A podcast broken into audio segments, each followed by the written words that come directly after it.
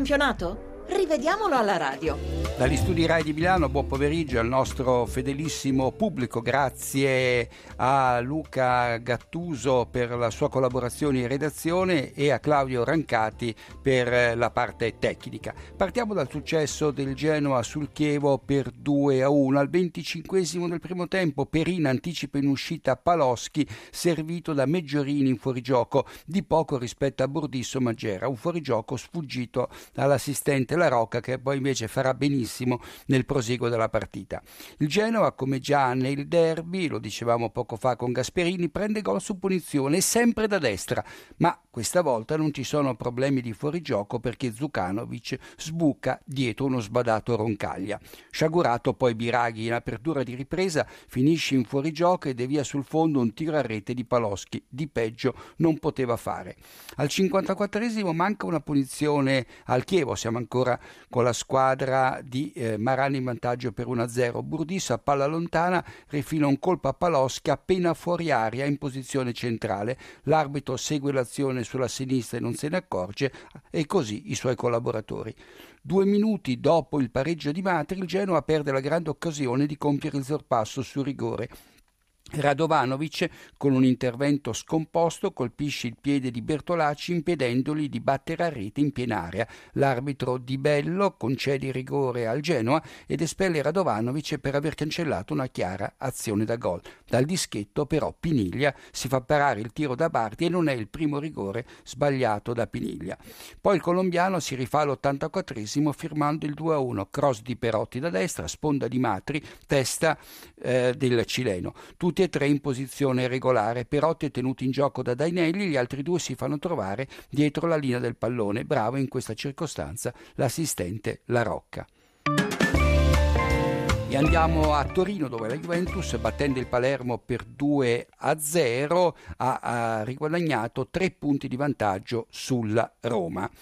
È corretto l'intervento di Gonzales che anticipa Pirlo proprio sulla linea dell'area. Non è fallo, insomma. Il pallone poi carambola verso Marchisio che sfiora la traversa. Poco dopo la prima rete della Juventus, Llorente colpisce al viso Andielkovic con una manata che sfugge all'arbitro e ai suoi collaboratori. Vidal prende addirittura il pallone fra le mani per fermare il gioco. Giusto poi il fuorigioco fischiato a Tevez sulla sinistra. L'argentino viene a trovarsi di poco oltre Gonzales, ultimo difensore dei dei siciliani. Questo nel primo tempo. Nella ripresa Belotti, appena subentrata a Barreto, va via sul centro-sinistra e Marchisio lo tocca da dietro a palla lontana prendendosi la sacrosanta munizione. E arriviamo al 64 quando Llorente segna di testa il suo primo gol stagionale in campionato. Per sua fortuna Tevez, che è in fuorigioco, non tocca il pallone. Ma un attimo prima della zuccata vincente Chiellini stende Andielkovic senza essere visto dall'arbitro calvarese e dalla sua squadra, a dimostrazione che gli arbitri di porta probabilmente non valgono la spesa.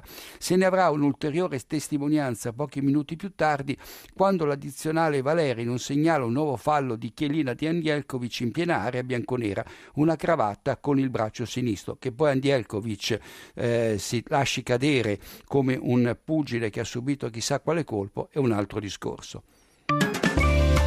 Un solo episodio sul successo dell'Udinese sull'Atalanta per 2-0 e riguarda il gol di Di Natale, il gol numero 198 di questo straordinario attaccante vicino ai 38 anni. Di Natale porta in vantaggio appunto l'Udinese al sesto minuto con un gran tiro dal limite dopo aver tolto il pallone in modo pulito, pulito a uno stordito Carbona. Allora rivediamo le partite che si sono disputate alle 18, oltre al posticipo di questa sera tra Milano e Fiorentina. Partiamo dal successo dell'Inter a Cesena per 1-0. Al 32 del primo tempo la svolta dell'incontro. Palacio, servito al bacio da Hernanes, scatta in posizione regolare e viene travolto da Leali. L'arbitro Mazzoleni concede giustamente il rigore all'Inter ed espella, a mio parere con eccessiva severità, il portiere per fallo da ultimo uomo. Cesena in 10 Poteva bastare la munizione perché? Perché il pallone era finito sulla destra e Locchini aveva recuperato la posizione sulla linea di porta. Dal dischetto Icardi, che nel corso dell'azione era venuto a trovarsi in fuorigioco passivo, porta l'Inter in vantaggio. Ma al 44esimo manca un rigore al Cesena. In uscita alta Andanovic si scontra con Diuric, perde il pallone e in collaborazione con Ranocchia impedisce a Cascione di rendersi pericoloso. Entrambi Andanovic e Ranocchia si aiutano con le braccia. L'arbitro invece vede un fallo a danno del portiere nerazzurro facendo infuriare Bisoli. Ancora un minuto e Palacio, servito da Kovacic, va in gol scattando in posizione di evidente fuorigioco. È due, la prima delle due reti annullate all'Inter.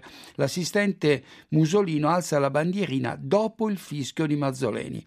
Alla mezz'ora della ripresa Icardi calcia sul fondo prima di scontrarsi con Agliardi, il portiere del Cesena, sostituto del, dell'espulso Leali. La panchina Cesenati ironicamente chiede all'arbitro: ma è rigore anche questo? Poi Campagnare in fuorigioco tocca in rete una punizione di Hernane se l'arbitro annulla su indicazione dell'assistente. All'ultimo minuto il Cesena reclama il rigore per un presunto fallo di Ranocchia su Rodriguez, ma il difensore nerazzurro in anticipo tocca il pallone facendolo carambolare sul braccio dell'attaccante che poi finisce a terra sul susseguente contatto fra i due. Il tutto, attenzione, fuori aria. Al massimo il Cesena poteva pretendere una punizione, non il rigore. Di corsa all'Olimpico, dove la Lazio ha battuto il Torino per 2-1, quarto successo consecutivo per gli uomini di Pioli. Biglia in gol al sedicesimo su punizione procurata da un fallo di Benassi ai danni di Lulic.